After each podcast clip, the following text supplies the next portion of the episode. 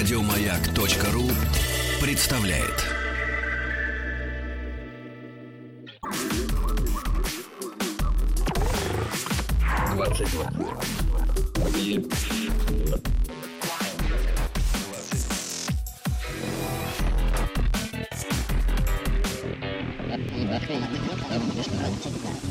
Объект 22. 22. Объект 22. Пожилые люди, оказывается, слушают музыку иначе, чем молодые. Ученые из э, Манчестерского университета утверждают, что от поведения нейронов в головном мозге зависит восприятие звуковых э, консонансов и диссонансов. Людям в момент эксперимента дали послушать различные музыкальные интервалы и выяснили, что у молодых людей, что, в общем, вполне естественно, вот это временное кодирование, так хитро это называется, временное кодирование благозвучий и неблагозвучий работало прекрасно, практически идеально у всех. А у пожилых людей не, так хорошо. И не так хорошо в том смысле, что их, в отличие от молодых, практически не раздражали диссонансы. А зато от консонансов они, наоборот, получали меньшее удовольствие. Это, в общем, совершенно не значит, что пожилые люди в целом хуже слышат музыку. Скорее наоборот, они наверняка просто более терпимо относятся к э, неблагозвучию. Ученые теряются, какой из этого пока сделать вывод, но, может быть, в этом вообще проявляется такая своеобразная жизненная мудрость. Становясь старше, мы в целом становимся терпимее к чему бы то ни было. Хотя наверняка и это заявление может быть спорным. Как бы то ни было, спорить мне сегодня совершенно не хочется. Я Евгений Стаховский, это «Объект-22», и тут уже Алексей Александрович Маслов, востоковед, специалист в области культурных традиций Китая, доктор исторических наук, профессор. Здравствуйте, спасибо, что добрались до нас сегодня. Э, Доброй ночи. И, казалось бы, при чем здесь э, музыка? Все эти консонансы, диссонансы, пожилые люди, молодые и так далее. Потому что мне кажется, что в мире есть вещи, которые а, совершенно не важно, сколько человеку лет, он в принципе в том или ином виде, в том или ином состоянии а, оказывается способен их э, постичь. Наверняка к таким вещам относится китайская философия в целом.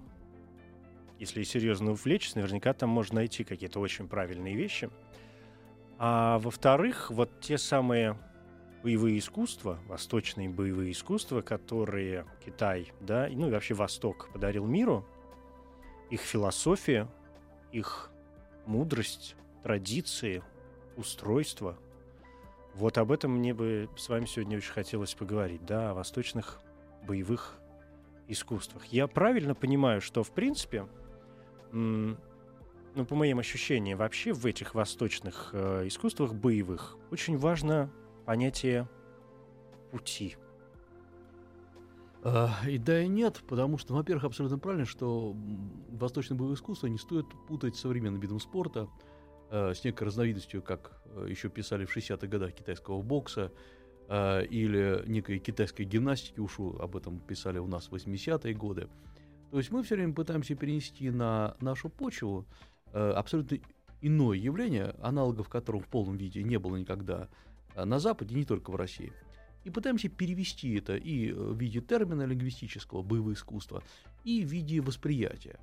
То есть то, что, скажем, в Китае называлось э, долгое время, и называется до сих пор, как э, гунфу, то, что э, у нас звучит как кунфу, или ушу, никогда не воспринималось исключительно как искусство боя. То есть его ценности, его подготовка, его философия далеко выходила за пределы, собственно говоря, боя как такового, самозащиты. То есть то, что мы понимаем под... э, Мы, за западные люди, понимаем под боевыми искусствами, по сути, боевыми искусствами как таковыми не являются. Это что-то другое. Они являются не только боевыми искусствами, это один из Более способов- широкое понятие, да? Да, это один из способов самовоспитания, э, очень характерный для Востока, абсолютно не характерный для Запада, потому что, конечно, можно сказать, ну как же, в общем, были боевые искусства и на Западе, вспомним и систему фехтования французскую, и э, английский бокс, в конце концов, и э, французская сават и так далее. Ну, Конечно, Виды борьбы разнообразные. борьбы, да.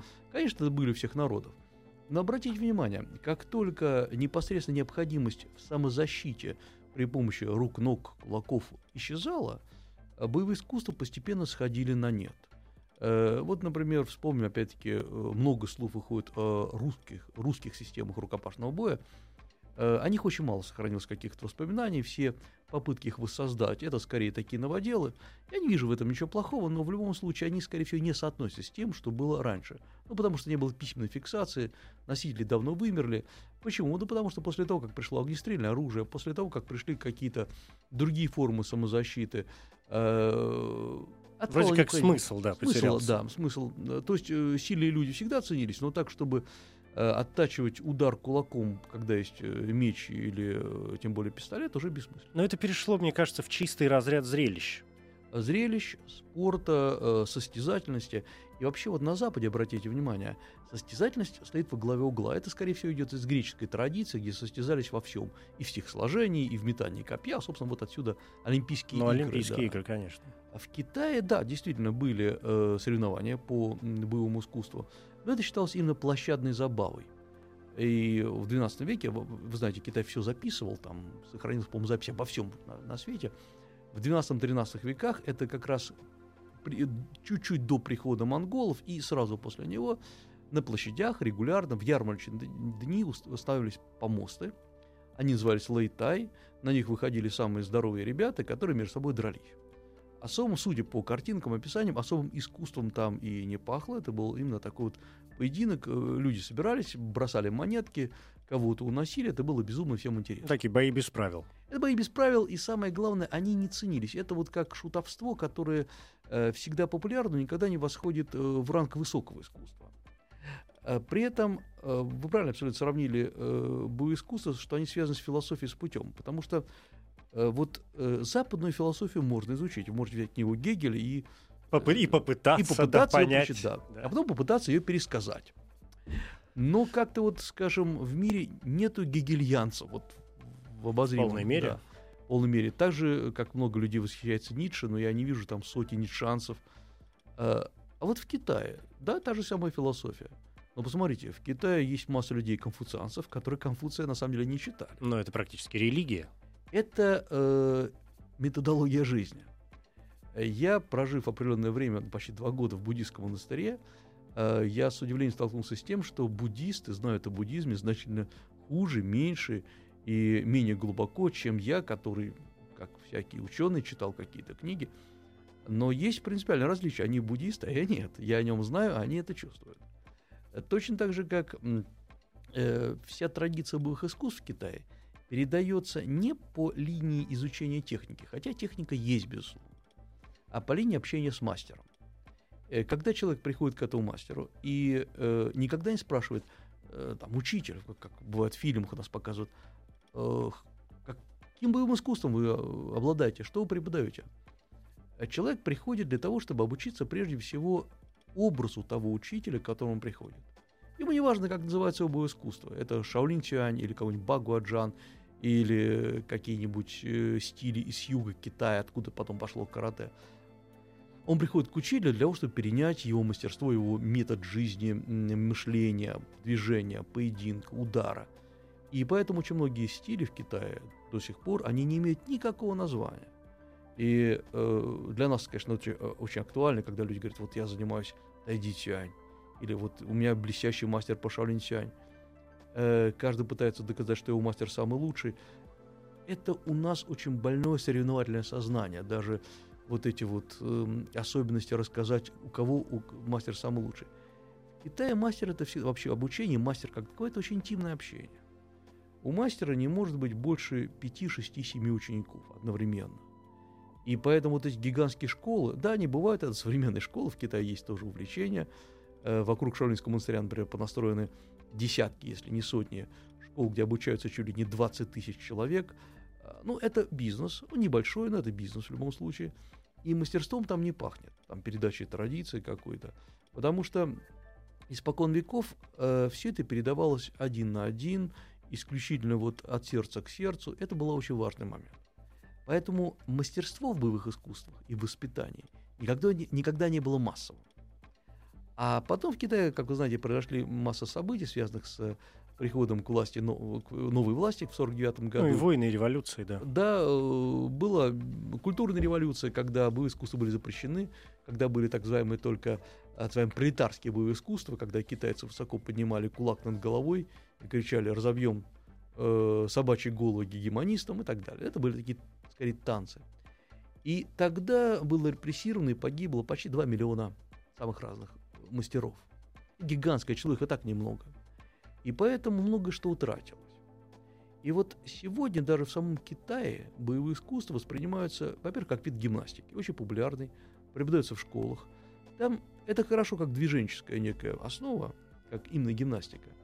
Но о каких-то вот энергетических проблемах, о развитии сознания там вряд ли идет речь. Это нормальная релаксационная гимнастика, типа тайдичань. Э, есть, безусловно, соревнования. Китай вкладывает очень большие деньги в пропаганду ушу как вида спорта, который он контролирует, такой культурный буфер развития.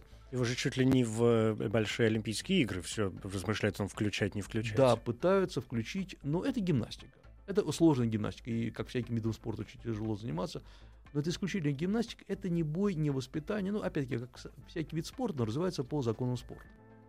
И э, я знаю очень много людей в России, которые приходили обучаться э, под воздействием каких книг или фильмов с Джеки Чаном, э, каким-то тайным знанием, а им показывали, в общем, нормальный спорт, и они были возмущены и в известной степени разочарованы, когда им показывают, как он стиль Чан Сюань, длинный кулак, чистый, чистый вид спорта, и говорят, ну как же, вот раз вот, вот этому мы хотели учиться.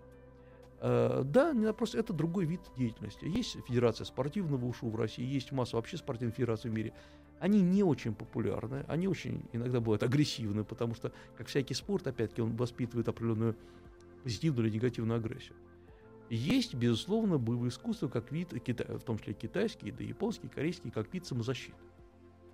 Есть разные эффективности, потому что иногда, я тоже с этим часто сталкиваюсь, э, люди, э, которые изучают китайские боевые искусства, ну, как, предположим, стиль обезьяны, или богомолы, которые вышли из театральных представлений когда-то. Да, они имитировали животных, но это были, вот, скажем, тот же самый стиль обезьяны, записи известны. Он показывался еще в пятом, шестых, седьмых веках при дворе императора в качестве развлечения. Вот они имитируют движение обезьяны, действительно полагаю, что в бою можно так действовать, опять-таки, насмотревшись фильмов с Джеки Чаном или с подобными ребятами. Э, это игровые танцевальные стили, исходящие из сути китайской культуры, развлекательной. У нас такой культуры нету подобной. Поэтому здесь есть серьезная путаница, и э, люди э, занимаются каким-то забавным стилем, действительно есть стиль лягушки, а потом выходят в поединке против боксера, получают по голове и страшно разочарованы, ну потому что они не точно воспринимают, чем они должны заниматься вот стили китайских, которые чисто нацелены на бой, то есть которые могут обеспечить э, самозащиту. То есть есть все-таки боевые искусства. Конечно, потому что вы сказали о том, что я вот все сижу и пытаюсь понять, э, как бы не зацепиться теперь за слова боевые искусства, поскольку вроде как у меня сложилось ощущение теперь уже, что чистых боевых искусств как искусств, по крайней мере исторически, да, то есть культурно, их вроде как и не существует. А, нет, они есть. Э, например, многое из того, что называется сейчас Шаолинь Сюань, то шаолиньский кулак, которое тяготит к шаолиньскому монастырю, но обязательно появился именно в монастыре. Потому что в сам монастырь его принесли уже э, приблизительно это было в 13 веке профессиональные воины, которые увольнялись из, э, уходили из армии. Это провинция Хэнань, это был центр базирования одного из крупнейших армейских подразделений Китая, прямо в самом центре Китая. Вот они приходили в Шаолинский монастырь и в другие монастыри, преподавали, общались, и чем были хороши монастыри, они фиксировали эти знания. Но это всегда же закрытая территория и закрытое знание очень Абсолютно узкое. точно. Потому что, конечно, если у мастера 5-6 человек, мастер может умереть, мастера могут убить на этих всех войнах, то есть сразу школа прерывается. Монастырь все более стабилен. Э, более того, я напомню, что монахи были в целом образованными людьми, они умели записывать. Поэтому монастырские архивы, например, Шаолиня до сих пор, это кладезь знаний, их никто не переводил. Много сохранено? Много. Э, они погибло почти половина при пожаре, самом большом пожаре монастыря 1928 года, но очень много сохранилось. И я видел эти архивы, они в таком грязноватом виде, ну, как, собственно, после пожара. И э, долгое время им никто не интересовался, кроме старых поколений мастеров. Но их отреставрировали, насколько, в том числе я принимал участие, когда еще там жил. Э, частично, например, я вот, мне удалось просто ксерокопировать, они не являются секретом, но там их надо разбирать и читать. И вот там как раз очень много сказано не только о философии, не только о духовной практике, но и о физиологии человеческого тела, то есть воздействия на это тело. Поскольку основа заключается не в столько там в сильном ударе, это не бокс, э, и не только физической подготовке, хотя она присутствует, сколько в правильном воздействии на различные точки человека на умение э, поставить человека в такую позицию, в такое состояние, чтобы он утратил равновесие или потерял, или сам налетел на ваш кулак. Это действительно большое искусство, которое изучается в течение очень долгого времени. То есть это прям вопрос энергии. Это, безусловно, вопрос энергии, но это еще вопрос времени. То есть, если, например, отвечать на самый примитивный вопрос, там, я хочу научиться драться или защищать себя, чему надо обучаться? Проще всего и быстрее всего, конечно, есть бокс, конечно, сегодня есть кикбоксинг, различные в разной, в разной степени э, эффективные системы рукопашного боя. Э, и, конечно, если вы хотите очень быстро чему-то научиться, надо идти туда. Если же у вас более глубокая цель, например, помимо самозащиты, научиться регулировать свое сознание, научиться воздействовать на чужое сознание, научиться подавлять противника или, наоборот, поднимать, э, переключать его на свою сторону, конечно, Этому нельзя научиться там, в течение года, это 7-8 лет как минимум, и это очень сложная методика, которая, с одной стороны, не является закрытой, но с другой стороны, э, вот задайте себе вопрос, а много ли у нас людей э, прожило в Китае там 5, 6, 7 лет, обучаясь методично у кого-то? Конечно, нет. И то есть э, у многих просто не хватило терпения. Я вот являюсь, мне так повезло, я являюсь президентом Российской Федерации шаолинских боевых искусств, вице-президентом международной. И э, время от времени, ездя по разным странам, регионам, я смотрю, кто те люди, которые сегодня увлекаются, передают, преподают. Они разные. Это иногда и китайцы, которые уехали из Китая, иногда это местные жители. Э, довольно много, скажем, афри- американцев преподают шаолинское кунг-фу. И э, каждый раз я спрашиваю, собственно, а вот откуда вы взяли то, что вы преподаете? И большинство людей, ну, они сначала долго рассказывают про мастеров, которые им привиделись во сне, или э, про, в конце концов, они сходят что, на то, что они на YouTube посмотрели ролики, э, их повторяют, обучают. И, в общем, каждый раз, когда я, я им задаю простой вопрос. Ребят, скажите, вот вы легли бы под нож хирурга, который обучался по YouTube делать операцию? Все говорят, ну это разные абсолютно вещи. Но ведь на самом деле так же и происходит. Ведь большинство людей, которые рассказывают, что преподают, скажем, э, Шаолинь Чань, Тайди Чань, Сины Э, в лучшем случае они побыли в Китае, там, может быть, 10-15 дней, может быть, там, месяц прожили. Очень много, может быть, честно обучались где-то вот у заезжего китайского мастера. И потом возникает испорченный телефон. И в конце концов сегодня по миру преподается такое количество стилей, направлений китайского кунг-фу, которого нет в самом Китае. А что, стержень найти очень сложно. Но неужели нет... Ну, ведь должна же быть какая-то основа она есть, она есть. Во-первых, есть методика. То есть нельзя просто сказать, вы знаете, вот я делаю какой-то комплекс, по-китайски называется таулу, это аналог э, японских кота. Вот это правильно. Не совсем так. Есть э, несколько компонентов, из которых вообще состоит обучение как таковое. Во-первых, это, собственно говоря, э, движенческие стереотипы. То, что отрабатывается в, э, в этих таулу, в базовых упражнениях дибенгун и так далее. Это то есть это сами жесты, это сами движения, это то, что мы порой видим, например, в абсолютно. кино или то есть ну вот та нормальная система, да, с этим понятно. Да, абсолютно правильно. Это собственно и система ударов. Это, это такой, да, это да. пункт номер один. Да, угу. и, под, и, сам, и подготовка, это, скажем, различные типы растяжек, потому что человеческий организм некоторые типы растяжек просто не выдерживает, его надо специально готовить. Это первый компонент. Так, ну не по важности, а просто по порядку, да? По порядку. Угу. Потому что вот когда человек приходит, первым делом вот этого ему преподают.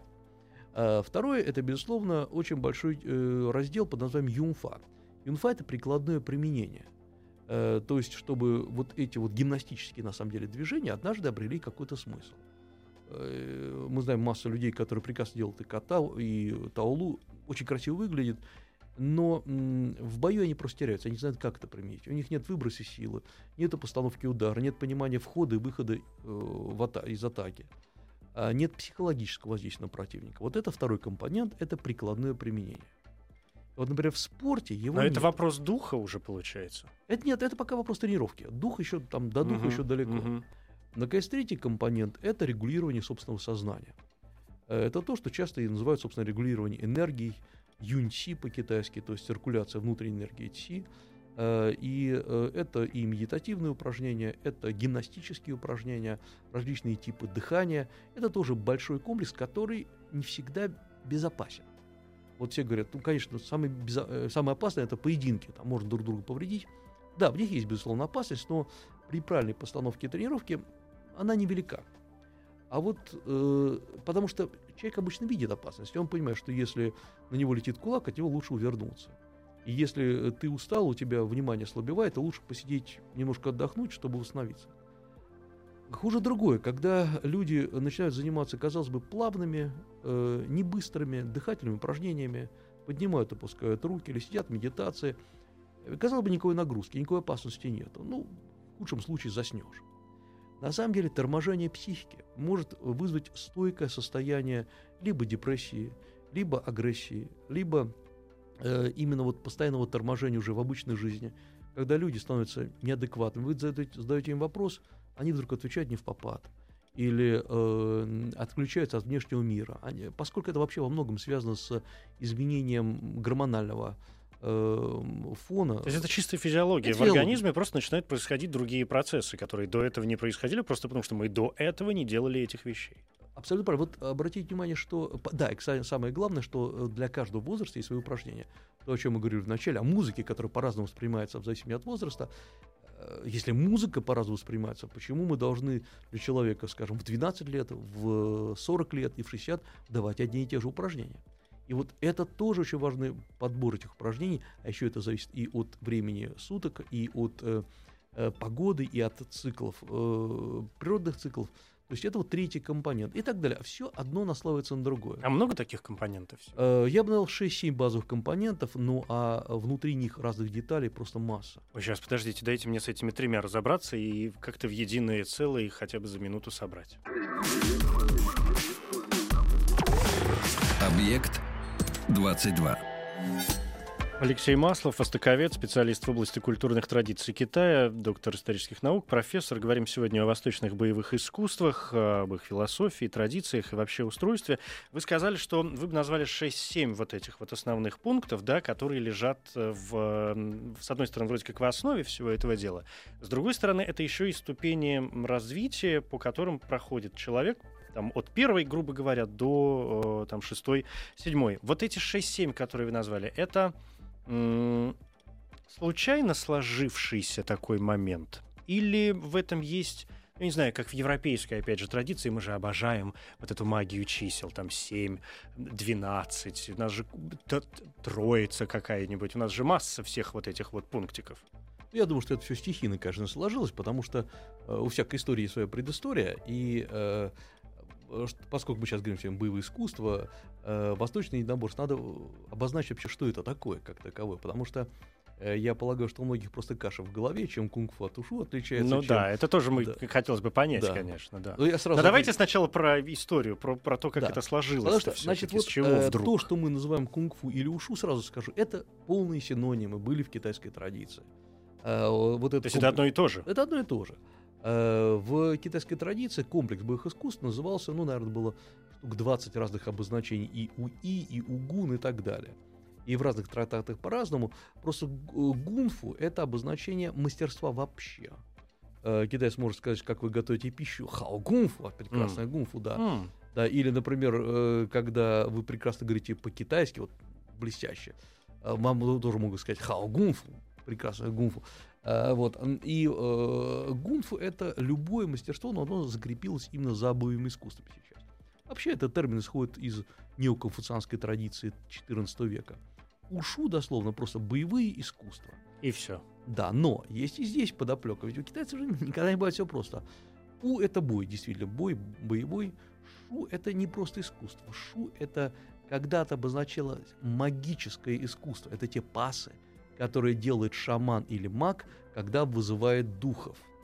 Вот это особый тип искусства. Отсюда вот это то, что мы иногда видим, когда люди не просто там действительно совершают какой-то удар, например, да. а когда они его обрамляют еще в какие-то движения.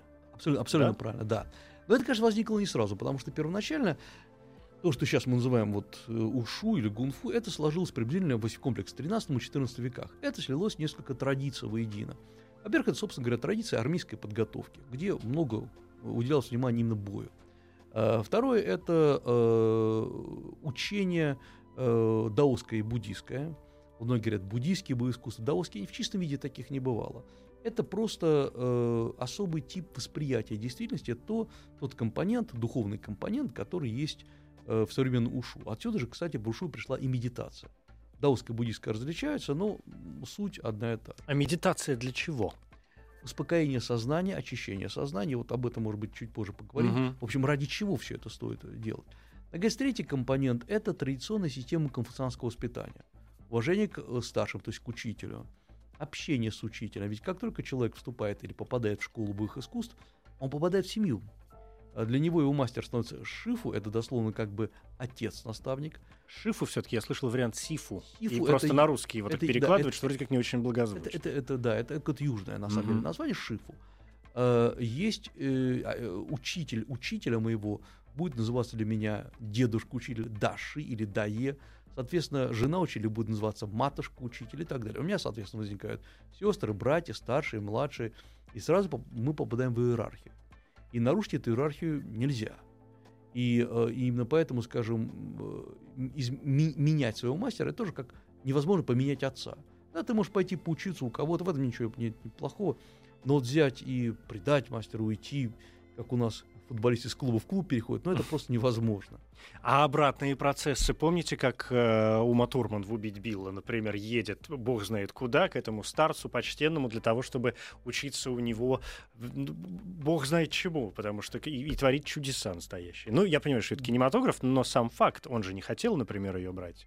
Э, Я думаю, что э, это типичный западный миф про боевое искусство. Ведь обратите внимание, если вот посмотрим, откуда вообще люди знают, что вот как выглядит Шаолинь-Сянь, как вообще Шаолинский монастырь выглядит? Как Из, из сериала прекрасного, Сериал? который в, когда в году 85-м там был Да, сделан. да, да, Шаолинский монастырь. Я, кстати говоря, э, его представлял тогда на телевидении в клубе путешественников. А, так это были вы. Это это был я. я да. думаю, откуда у меня эта травма детства. Да, Да, да, да. Здравствуйте снова. Вот мы встретились, да. Э, Палач его жертва. Да, да, да, да, да, именно так. Да. Э, А ведь очень мало людей, которые в реальности видели, как все это выглядит, как проходит тренировка, как вообще эти мастера выглядят. Когда люди говорят про просветленных буддистов, кто видел этих просветленных буддистов? Ну, это не секрет, надо поехать и посмотреть. Но вот э, ведь э, идея о том, что можно вот как Ума Турман поехать в горы к учителю, как э, Ван Дам там какому-то учителю и долго сидеть на шпагате. Ну или как слезами, да. Кунг-фу Панда, прекрасный «Кунг-фу Панда», мультик, да. конечно. Э, понимаете, э, во-первых, учили, то и учили, что он заранее понимает, кто к нему пришел. Э, во-вторых, э, просто так прийти и сказать, научи меня, ну это только бывает в фильмах. Э, это речь это годами. Я могу рассказать свою историю, чтобы не, не ходить за... Ну, а почему Да, нет? да. Да, это интересно. Да, потому что я так же, как и большинство там молодых ребят, учу, я уже обучался... Когда еще не были профессором, Я видимо. не был профессором, я, по-моему, даже когда-то много не был, но уже более-менее знал китайский. Вот я почему-то считал, что я сейчас поеду в Китай, меня с радостью какой-нибудь шаолинский монах примет, вот как э, Уму Турман. Я его уговорю, я докажу, что я этого хочу. И первое, с чем я столкнулся, и вот это холодный душ, хотя, опять-таки, я был подготовлен как китаист, я обучался как китаист. Первый вопрос, а я там никому не нужен, так же, как и тысячи других просителей. Это был, по-моему, 89 год, э, то есть, когда еще Шаолинский монастырь для Китая не был столь значимым, э, это был просто полуразрушенный такой вот мон- монастырь. И э, я вдруг понял, что на самом деле мы никому там не интересны. Ну хорошо, ну приехал один иностранец, на сколько он может приехать? Ну на 10 дней, ну может на месяц, пока виза не кончится. Дальше что с ним делать? Э, о чем с ним говорить? Китайцы, э, они э, закодированы обучением в течение многих лет. Он не понимает, как человек может наездом там в течение месяца чему-то обучиться. Я ему, так же как все остальные, не интересен. Значит, его надо заинтересовать. То, что я знаю китайский язык, китайцы этим не поразишь. Они сами знают китайский язык. Тоже мне новость, действительно. Тоже мне- вот, и вот ты понимаешь, что... а, Да, и денег они не берут. Это же не современная школа, где вокруг Шаолинского монастыря или других монастырей, там, или Тайдичань, где вы можете за какие там 50 долларов в день, 70 долларов в день обучаться. Хочешь один день, хочешь три дня. Все равно получишь свой диплом, все равно дадут- скажут тебе, что ты большой ученик. Это были люди старой закалки, старого поколения, которых, кстати, сегодня уже не осталось. И вот надо было очень долго общаться. Здесь един, единственный рецепт, надо очень долго общаться. Надо э, тратить время, деньги, э, которых тогда просто не было, честно говоря. приезжать, общаться, чтобы к твоему варварскому виду, варварскому голосу, э, произношению, чему угодно привыкли, чтобы стало понятно, что ты действительно хочешь, ты готов влиться в эту традицию, ты готов влиться в эту семью, ты готов есть то же самое, спать на тех же там грязных нарах. Э, э, то есть это чисто монастырская, опять это, же, история, Это чисто да? монастырская история, но точно такая же история может быть в любой нормальной другой школе, которые также не столь кинематографичны, угу. где нет ничего такого яркого, где есть такая серая рутина, особенно вот когда, например, наступает зима или осень, вот это слякоть, Э, Но это просто работа, это традиция, или это четкое воспитание духа? Опять же, сегодня звучит часто это слово. Я думаю, что это вопрос к самому абитуриенту, скажем так, чтобы он понял, ему это надо или нет. Ведь каждый, не только европейцы, но и китайцы приезжают с какими-то иллюзиями в тот же самый Шаолинский монастырь. Они же тоже смотрят те же самые фильмы. И вдруг понимают, что это страшная работа, очень долгое самовоспитание. И многие говорят, нет, это, это нам не надо. Вот мы лучше где-нибудь пойдем в красивую секцию, где сейчас гольф распространен, вот там, это более интересно. И вот этот компонент самопреодоления, он тоже стал частью, он пришел на самом деле из конфуцианства, из буддизма. И вот все, когда они слились, это я возвращаюсь к идее, э, к, к теме истории боевых искусств, вот это 12-13 века. Хотя, конечно, вам все китайцы расскажут, что наш стиль пошел там от Лао Цзы, Конфуция и Хуанди, первого основателя, первого императора Китая, Э, но на самом деле это не так. Вот если мы посмотрим, когда реальности стили многие возникли, отбросив мифологичность, это 15, 16, 17 века. Но это связано, как вы уже сказали, именно с таким отпочкованием школ э, друг от друга уже, да? Во-первых, раз. Во-вторых, есть еще один момент. Э, простите, что назову сложный термин. Это дем- демистификация традиции. Ага. Ведь вся эта традиция э, корнями своими произрастала из мистических, очень закрытых школ. Где были единицы людей. И вот как только многие компоненты теряют свой мистицизм, десакрализация, они выходят на широкую публику. Люди начинают в массовом порядке заниматься. Кто-то может с мастером тренироваться, кто-то нет. Э, и поэтому масса людей занимается этим как самовоспитанием. И вот этот процесс десакрализации, он продолжается. И он сегодня продолжается, по сути дела, спорт. То есть вот та мистика Шу, о которой да. вы сказали, она как раз ушла в сторону Она немножко. вымывается. Угу. И э, либо это превращается в спорт, если мы посмотрим, например, на создание карате. Я напомню, что карате это очень современная вещь. Многие э, считают, что карате там древность. Нет, э, от этого, правда, карате не становится там хуже. Э, карате было как вид, как вот само все название карате было зарегистрировано в 1936 году. Всего-то навсего. Да, конечно, у карате есть предыстория, там, уходящая в китайские боевые искусства. Говорят, что правильно говорить карате, кстати. Нет, не так, или это заблуждение? Э, карате. Нет, карате по-японски, да. Тут двойное ударение получается. Mm, хорошо, ну вы так да. произнесли, сразу стало понятно, да, да уже можно не пояснять. Да. Э, поэтому э, и вот карате, с одной стороны, стало абсолютно, на мой взгляд, крайне эстетичным видом самоподготовки. Это красивые белые кимоно, черные mm-hmm. пояса, очень красивый японский ритуал. Э, безумно красивые там ката, формы. С другой стороны, это полная демистификация, особой духовности там нет, хотя есть самовоспитание, преодоление, как в любом виде спорта. А как же нет? Или это опять э, такой маркетинг своеобразный? Ведь если мы, раз уж мы заговорили, например, о Японии, я отдаю себе отчет, что вы специалист по культуре Китая, но раз уж мы заговорили, наверняка здесь есть какие-то общие э, моменты. Ведь самым известным ну, хорошо, там, да, карате с ним все понятно. Но мне кажется, что самым известным там и на сегодняшний день э, японским боевым искусством является все-таки айкидо. А айкидо — это ведь э, путь дух, ну, до, там, понятно, путь, айкидо — путь духовной да, гармонии. Да, до, до гармонии ки, то есть гармонии энергии. А, айкидо совсем другое, другая история. Айкидо вышло 100% из синтаистской культуры. Она вышла, оно, искусство, вышло из секты Амота Кё. То есть это совсем религиозная история? Это, это религиозная угу. история сам по себе. Э, основатель э, Айкидо был человеком крайне религиозным, э, последователем, э, последователем вот этой секты синтаистской Амота Кё. Э, он обучался и в Манчжурии, обучался, естественно, и в Японии. Он обучался по там, самурайским боевым искусствам. Это вообще совсем другое ответвление. Э, и э, в основе этого лежит, конечно, особое как бы миропонимание – гармонии мира, это правда.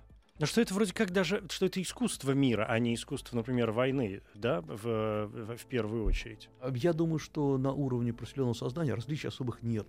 То есть вот это вот, а, ну это вообще тоже, э, вообще, наверное, восточная традиция, потому что если мы возьмем там а, ну, какую-нибудь Индию, например, там Шива как бог разрушения, да. так и бог созидания, так и здесь. Э, единоборство воспринимается и как стремление к созиданию, но без разрушения, созидание вроде как не очень возможно. Это вот тот инь-янь. Это и есть инь-янь, и это, собственно, есть знаменитая поговорка, чтобы искусство создано для того, чтобы его никогда не применять.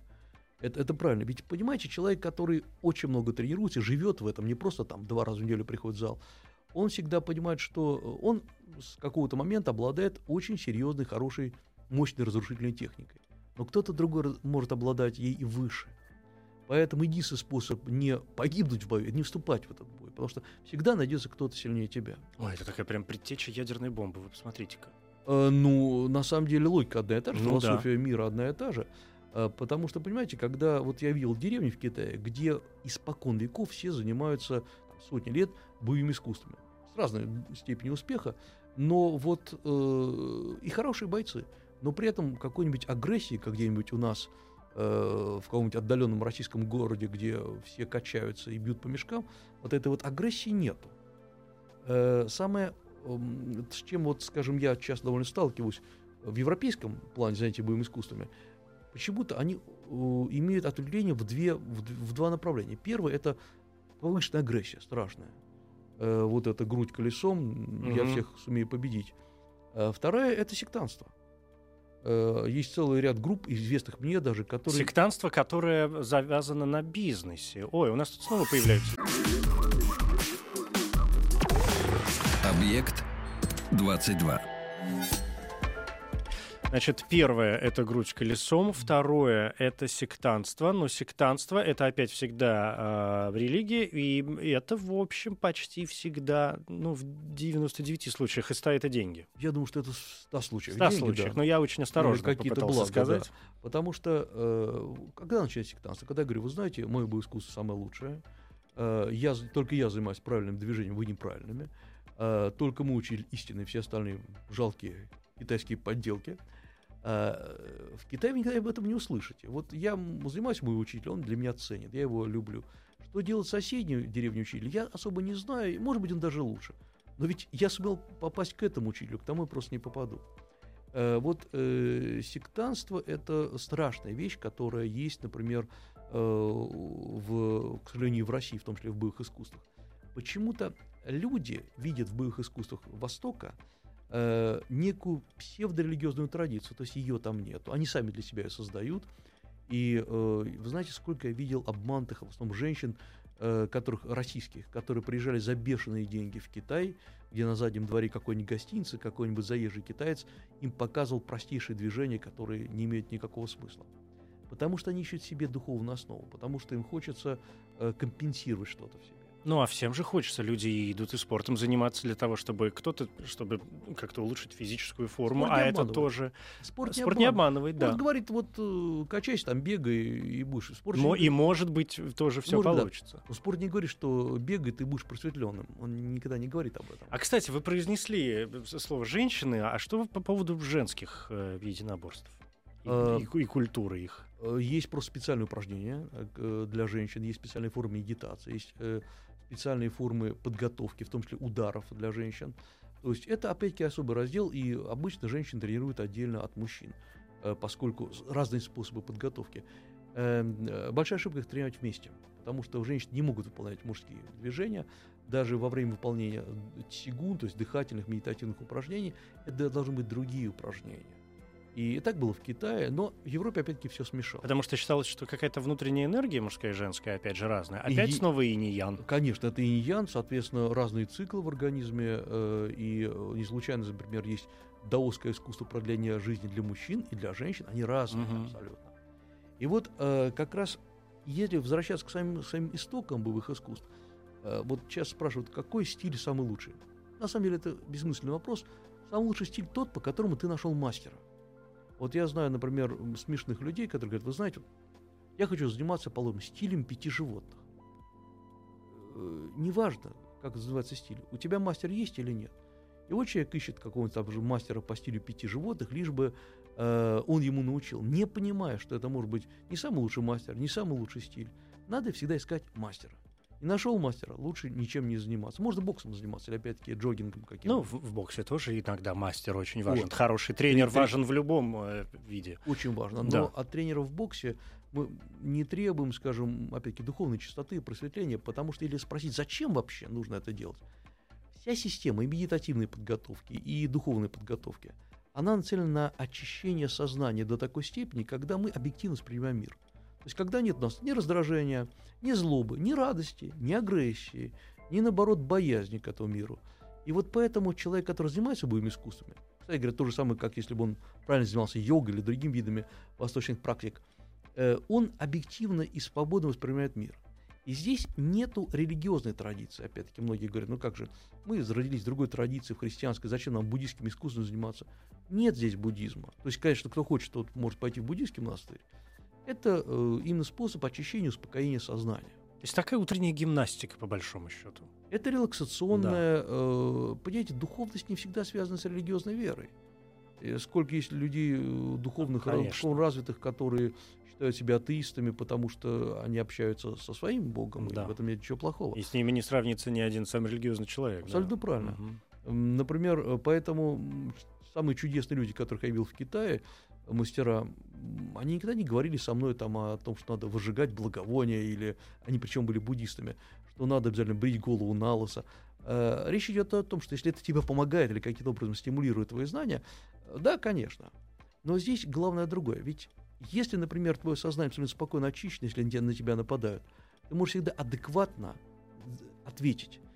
Э, во-первых, э, с достаточной силой, ни больше, ни меньше. И во-вторых, ты всегда хорошо видишь противника ровно настолько, насколько, как у него открылись, закрылись активные точки, куда надо направить удар. Может быть, достаточно отойти и выставить ногу, он упадет.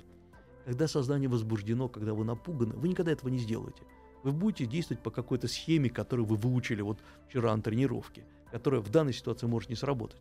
Вот поэтому чистое, спокойное сознание – это и есть, собственно говоря, основа э, правильного поединка, который может и вообще не состояться. Никак в жизни. То есть чистые вот это вот взма- пасы руками без э, духовных практик в боевых искусствах восточных, во всяком случае, м, совершенно бессмысленны. Абсолютно это просто потеря времени, на мой взгляд. Ну, или спорт. Или спорт, да, что, что для физической, допустим, формы. Да, здесь главное себя не обманывать. То есть Мгм. понимать, где я занимаюсь, чем занимаюсь. Ведь не всегда можно где-то найти великого мастера. Но в конце концов э, лучше заниматься у человека, который хоть сам когда-то чему-то обучался, или, по крайней мере, стремится обучаться, чем изобретать... э, э, Я вот последнюю историю расскажу, может, на сегодня.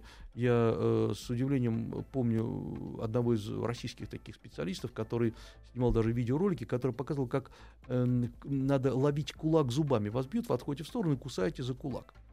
Э, И все смеялись, думали, ну кто же будет этим заниматься. Но однажды э, юношу убили на улице, к сожалению, это было страшно. Он попался на боксера и попытался укусить э, за кулак и получил по зубам, и, э, к сожалению, там был трагический исход. Вот, понимаете, когда кто-то что-то изобретает, вот здесь у нас буквально колянки, он должен понимать, что он несет ответственность за тех, кто однажды это будет этим заниматься, и прочитает это. Вот поэтому китайские, кстати, и японские боеискусства, они прошли очень долгий путь развития, они отполировали свою технику, отполировали методику. Не надо ничего другого изобретать. Хотя бы возьмите и научитесь этому. И потом можете как бы сами перерабатывать. Но для начала надо набраться терпения и начать э, обучаться, понимая, что впереди путь там в несколько лет как минимум. Это, это серьезный срок. А, по-другому не получится. Или не надо себя обманывать. Потому что Китай же тоже хитрый. Он всегда готов вам предложить быстрый диплом, быстрое обучение, быстрое обучение всему, от каллиграфии и галукалывания до э, боевых искусств и медитации. Лишь бы вы платили деньги.